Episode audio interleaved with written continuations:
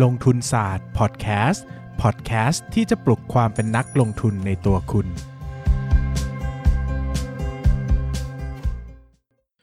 สวัสดีครับ ยินดีต้อนรับเข้าสู่รายการลงทุนศาสตร์พอดแคสต์รายการที่ชวนทุกคนพัฒนาความรู้ด้านการเงินและการลงทุนไปด้วยกันนะครับเอ่อ ขายของหน่อยนะเพราะว่าไม่มีสปอนเซอร์เข้าเลยนะจัดไปจะได้มีเงินมากินขนมบ้างนะครับ ผมมีหนังสือความเรียนบันทึกประสบการณ์นะครับ ชื่อว่ามนุษย์ซึมเศร้ากับเรื่องเล่าสีขาวดำเป็นหนังสือเกี่ยวกับโรคซึมเศร้านะครับ คนเป็นโรคซึมเศร้าก็อ่านได้นะครับ มันเขียนมาให้เฟรนลี่กับคนที่ป่วยเนาะแล้วก็ใครที่ไม่ไม่ไม่ได้เป็นเนาะแต่มีคนรู้จักเป็นญาติเป็น หรือว่าอยากเข้าใจโรคนี้มากขึ้นเนี่ยแนะนำให้อ่านเลยนะครับ เพราะว่ามันค่อนข้างจะเล่าองค์ประกอบของโรคได้ค่อนข้างจะครบถ้วนมากๆนะครับ แล้วก็ดีต่อ ดีต่อคนที่อยากเข้าใจมากขึ้นเนาะเราจะได้อยู่ร่วมกันอย่างมีความสุขนะครับ สั่งซื้อได้ทางเพจลงทุนศาสตร์นะครับโพสต์ปักหมุดบนสุดเลยนะครับ มนุษย์ซึมเศร้ากับเรื่องเล่าสีขาวดำนะครับ มีวางจำหน่ายอยู่จะตัดรอบทุกวันจันทร์ถึงพฤหัสนะครับ ถ้าโอนมาพฤหัสหลัง ถ้าโอนมาพฤหัสศุกร์เสาร์อาทิตย์นะก็จะมาส่งวันจันทร์ทีเดียวนะครับ มีพร้อมลายเซ็นเนาะสั่งถ้าถ้าสั่งกับทางเพจก็ลดมีแจกลายเซ็นด้วยนะครับ แต่หนังสือก็มีวางขายตามร้านหนังสือทั่วไปนะครับ อะนะครับวันนี้เรามาคุยกันในเรื่องที่สบายๆหน่อยนะครับพอดีเรื่องนี้เนี่ยวันก่อนเขียนในเพจไปแล้ว แต่ก็รู้สึกว่าเออแบบอยากเล่าอีกอะเพราะรู้สึกว่ามันมีบางคนแหละที่ไม่ได้อ่านเพจแต่ก็อ่านฟังลงทุนศาสตร์พอดแคสต์เนอะก็ก็เลยชวนมานะครับก็เราจะพูดถึงเรื่องของ B2B B2C แล้วก็ B2G นะครับ B2B B2C B2G เนี่ยเป็นชื่อคำเรียกที่ค่อนข้างจะใช้กันแพร่หลายมากในตลาดหุ้นนะครับ แล้วก็ มีลักษณะร่วมหลาย ๆ อย่างที่ผมคิดว่าเราน่าจะมารีวิวหรือว่าพูดให้ประเด็นไอเดียได้นะครับ ตัวแรกเราจะพูดถึงก็คือ B2B นะครับ B2B เนี่ยนะครับเป็นธุรกิจที่เรียกว่า business to business นะครับ business to business ก็คือเหมือนกับองค์กรทำธุรกิจกับองค์กรนะครับบริษัททำธุรกิจกับบริษัท ดังนั้นเนี่ยมันก็จะเป็นการทำธุรกิจกันระหว่างบริษัท 2 บริษัทนะครับ นั่นหมายความว่าทั้งสองฝ่ายเนี่ยก็มีขนาดที่ใหญ่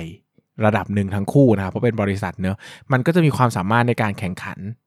ทั้งคู่นะครับยกตัวอย่างเช่น บริษัท A ไปรับเหมาก่อสร้างสร้างตึกให้บริษัท B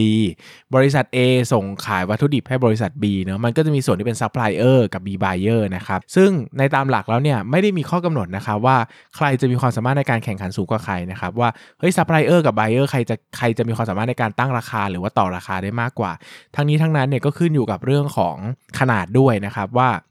ส่วนใหญ่แล้วเนี่ยธุรกิจที่มีขนาดใหญ่มากกว่า จะมีอำนาจในการต่อรองมากกว่านะครับยกตัวอย่างเช่น ถ้าบริษัทสีฟ้าเนี่ยที่ขายชีสเค้กเนี่ยไปส่งชีสเค้กให้กับ CP All นะครับก็คือ 7-Eleven เนี่ยแบบนี้ CP All น่าจะมีความสามารถในการต่อรองมากกว่านะครับแต่ถ้าเป็นบริษัทอย่างเอ่อ RBF อย่างเงี้ยนะครับที่ทำแป้งให้กับมิ้นนะฮะอย่างนี้มิ้นน่าจะมีโอกาสต่อรองมากกว่าเพราะขนาดใหญ่มากกว่าแบบนี้เป็นต้นนะครับซึ่ง B2B เนี่ยเป็นลักษณะธุรกิจที่เอ่อรายได้ไม่ได้กระจายตัวมากนักนะครับ เพราะว่าขายเป็นเวลาเราขายเป็นบริษัทต่อบริษัทเนี่ยมันมักจะมีสัญญาระยะยาวอะไรบางอย่างนะครับ หรือว่ามีการซื้อขายแบบซ้ำๆต่อเนื่องนะครับ ที่มันจะทำให้รายได้เนี่ยดูมีแนวโน้มที่จะคงที่มากกว่านะครับ แล้วก็ แล้วก็อาจจะทำให้ตัวของเวลาเกิดวิกฤตเลยพวกนี้นะครับ ถ้าลูกค้ามีสัญญาชัดเจนว่าจะต้องซื้ออะไรเงี้ยเราก็จะได้รับผลกระทบน้อยนะครับ ดังนั้นเนี่ยก็จุดเด่นนะฮะก็คือว่าสัญญามันมันมักจะมีลักษณะสัญญาที่ค่อนข้างจะสืบเนื่องอะไรพวกอย่างเงี้ยนะครับมีความมั่นคงของรายได้แบบหนึ่งนะครับ แต่ข้อเสียก็คือว่าอาจจะมีปัญหาเรื่องความสามารถในการต่อรองเนะเพราะว่าลูกค้าเรา ก็มีขนาดใหญ่เหมือนกันนะครับเขาไม่ได้เล็กที่เราจะต่อรองได้ง่ายนะครับกลุ่มที่2เป็นกลุ่มที่ผมชอบมากก็คือ B2C นะครับ B2C ก็คือ business to customer นะครับ business to customer เนี่ยก็คือขายให้กับลูกค้ารายย่อยโดยทั่วไปก็หมายถึงประชาชนทั่วไปบุคคลทั่วไปเลยนะครับจุดเด่นของอันนี้เนี่ยก็คือ ส่วนใหญ่เนาะผู้ขายจะมีความสามารถในการตั้งราคาที่สูงมาก เนื่องจากเวลาขายให้ใครคนใดคนหนึ่งอะลูกค้าจะไม่มีความสามารถมาต่อรองกับเรามากนะเพราะว่าเขามีให้คนเดียวเนาะไม่เหมือนบริษัท สมมุติว่าคุณขายของให้ลูกลูกค้าคนหนึ่ง10 บาทอย่างเงี้ยเขามาต่อคุณก็ไม่สนใจอะ่ะคนลูกค้าหายไปคนหนึ่งคุณไม่ขายก็ได้ แต่ถ้าคุณขายของให้ บริษัทหนึ่งบริษัทหนึ่งร้อยล้านอย่างเงี้ยเขาต่อเหลือ 95 ล้านคุณอาจจะต้องยอมก็ได้เนอะเพราะว่ามันก็เป็นเรื่องของขนาดอะที่มันมีความจำเป็นที่ต้องรักษาไว้อะไรเงี้ยนะครับดังนั้นเนี่ยโดยทั่วไปแล้ว B2C เนี่ยจะเป็นธุรกิจที่ ไม่ได้บอกว่ารายได้ไม่มั่นคงนะครับ แต่รายได้มันกระจาย ดังนั้นถ้ามีแบรนด์รอยัลตี้ที่ดีนะครับ คือหมายถึงว่าลูกค้าพักดีกับแบรนด์กลับมากินซ้ำเนี่ย รายได้อาจจะมั่นคงกว่า B2B ซะอีกที่มีสัญญากันชัดเจนนะครับ เพราะว่าลูกคือลูกค้าพอกระจายมากๆ มันก็จะมีคนที่เปลี่ยนใจออกไป แล้วก็มีคนที่เข้ามาใหม่แทนที่นะครับ มันไม่เหมือนกับ B2B ที่เวลาหายมันจะเป็นก้อนใหญ่ไปเลย แล้วมันจะมีความดินามิกหรือความแบบพลวัตเคลื่อนไหวได้ได้ชัดได้แบบว่า ถ้า B2B มันจะชัดเจนกว่าว่าแบบโอ้โหแบบหายไปเลย แต่ถ้าเป็น B2C มันก็จะมีการเคลื่อนเข้าเคลื่อนออกอยู่เรื่อยๆอยู่แล้วนะครับ B2C เนี่ยมีลักษณะที่โดดเด่นก็คือมีความสามารถในการต่อรองที่สูงโดยธรรมชาตินะครับ เพราะว่าตัวของลูกค้าเองเนี่ยเป็นลูกค้ารายย่อยนะครับว่าเป็นลูกค้ารายย่อยเนี่ยเขาจะไม่สามารถมาแบบต่อรองอะไรได้มากอย่างที่ผมบอกไปนะครับมันก็จะโดดเด่นตรงนี้นะครับกลุ่มที่3นี่คือกลุ่ม B2G นะครับ B2G ก็คือ business to government นะครับก็คือการทำธุรกิจระหว่างองค์กรกับภาครัฐนะครับ เอาง่ายๆเลยก็คือการ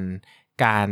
ทำธุรกิจกับภาครัฐนั่นแหละนะครับไม่ว่าจะเป็นการขายสินค้าให้ภาครัฐการรับจ้างบริการให้ภาครัฐใดๆก็ตามนะครับจุดสำคัญที่สุดของภาครัฐเนี่ยก็คือว่าภาครัฐเนี่ยเขามีกฎหมายที่ชัดเจนนะครับส่วนหนึ่งก็เป็นสัญญาจัดซื้อจัดจ้างนะครับจะซื้อจัดจ้างมันก็จะกำหนดเลยว่า ถ้าธุรกิจมีไซส์เท่านี้นะหมายถึงว่าแบบจะซื้อสินค้าที่มีราคามากกว่าเท่านี้เนี่ยมันไม่สามารถตัดสินใจได้เองนะครับก็คือต้องทำการประมูลเสมอนะครับพอมันมีคำว่าประมูลเข้ามาเกี่ยวข้องเนี่ย โอกาสที่จะได้กำไรต่ำเนี่ยเป็นเรื่องธรรมชาติอยู่แล้ว เพราะว่าจะต้องมีการแข่งขันตัดราคากันไปตัดราคากันมานะครับแต่มันก็ภาครัฐก็มีข้อดีคือเขามีเงินเยอะมากนะครับหมายถึงว่าถ้าเทียบกันแล้วเนี่ยภาครัฐเนี่ยจะเป็นลูกค้าองค์กรที่ใหญ่ที่สุดในประเทศนี้ก็ได้นะครับดังนั้นเนี่ย มันก็มีโอกาสที่อย่างแบบพวกรับเหมาก่อสร้างเลยพวกนี้ถ้ามันหนีงานภาครัฐไม่ค่อยพ้นหรอกเพราะว่าเขามีเงินเยอะไงนะครับแล้วก็มันก็จะมีประเด็นอีกอย่างหนึ่งพวกสัมปทานต่างๆ เช่นโทรคมนาคมโรงไฟฟ้าอะไรพวกนี้ที่มัน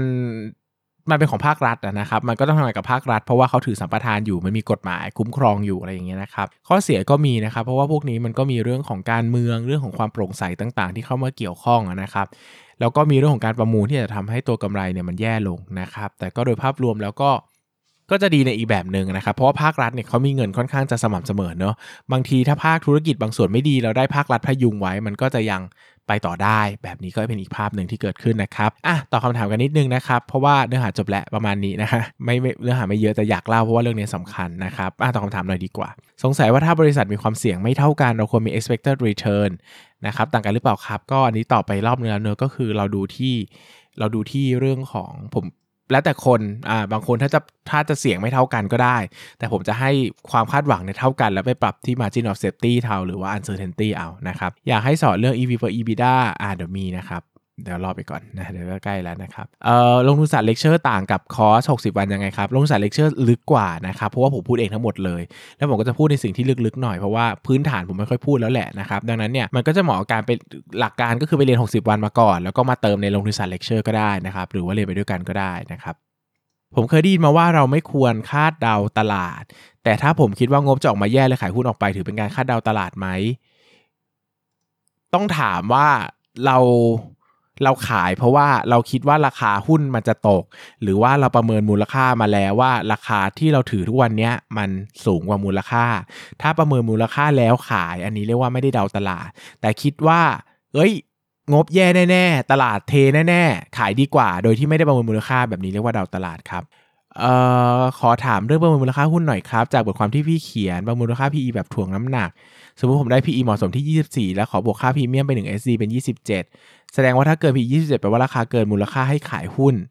ถ้า PE เฉลี่ยย้อนหลัง 5 ปีอยู่ที่ 33 แปลว่า PE 30 ยังถูกอยู่ แบบนี้ยึดตัวไหนครับ ถ้าคิดถูกน้ำหนักแล้วก็ก็คิดถูกน้ำหนักครับ อ่า ข้อหนึ่งนะที่ตัวไหนครับ ก็ถ้าคิดถูกน้ำหนักแล้วก็คิดถูกน้ำหนัก เอ่อ ถ้าพีถูกน้ำหนักแล้วพี่ย้อนหลัง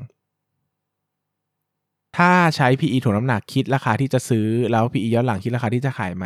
ไม่ได้ครับ เพราะว่ามันเป็นการคิดคนละแบบอะเออนะต้องเลือกอันใดอันหนึ่ง เพราะว่าจะซื้อจะขายควรจะใช้เหตุผลและหลักการเดียวกันนะครับ Margin of Safety มีกี่เปอร์เซ็นต์ดีครับ ก็ margin of safety ขั้นต่ำถ้าถือปีหนึ่งก็สัก 10%นะครับ กลับไปย้อนฟังเรื่อง uncertainty ที่ผมพูดไปเมื่อวันจันทร์เนาะนะครับ ต้องการซื้อที่ PE ต่ำขายที่ PE สูงไม่หวัง growth ใช้ PE เฉลี่ย 3-5 ปีหาพวกกำไรพิเศษมาคิดได้ไหมครับ หรือต้องทำ financial projection ด้วย ก็ทำได้ครับ ถ้าคิดว่าซื้อที่ต่ำจริง ๆ เนาะหุ้นบางตัวถ้าแบบมันเกิดวิกฤตเนี้ย PE มันจะต่ำจริง ๆ นะ ก็อันเนี้ยก็ได้ แต่ถ้าแต่ถ้ามันเห็นว่าแบบไม่ได้ เออบางทีหุ้นบางตัว PE ไม่เคยต่ำเลย มันวิธีนี้มันก็ทำไม่ได้เหมือนกันนะครับ ประมาณนี้นะครับสำหรับวันนี้ก็ น่าจะครบถ้วนประมาณหนึ่งเลยนะครับ ก็ฝากเรื่อง B2B B2C B2G ไปเป็นคอนเซปต์ไอเดียในการวิเคราะห์ มันจะสำคัญมากใน Five Forces Model นะครับ ก็ลองดูแล้วกันครับสำหรับวันนี้ก็หวังว่าจะได้ประโยชน์นะครับ สวัสดีครับ อย่าลืมกดติดตามลงทุนศาสตร์ในช่องทางพอดแคสต์เพลเยอร์ที่คุณใช้ แล้วกลับมาปลุกความเป็นนักลงทุนกันใหม่ในลงทุนศาสตร์พอดแคสต์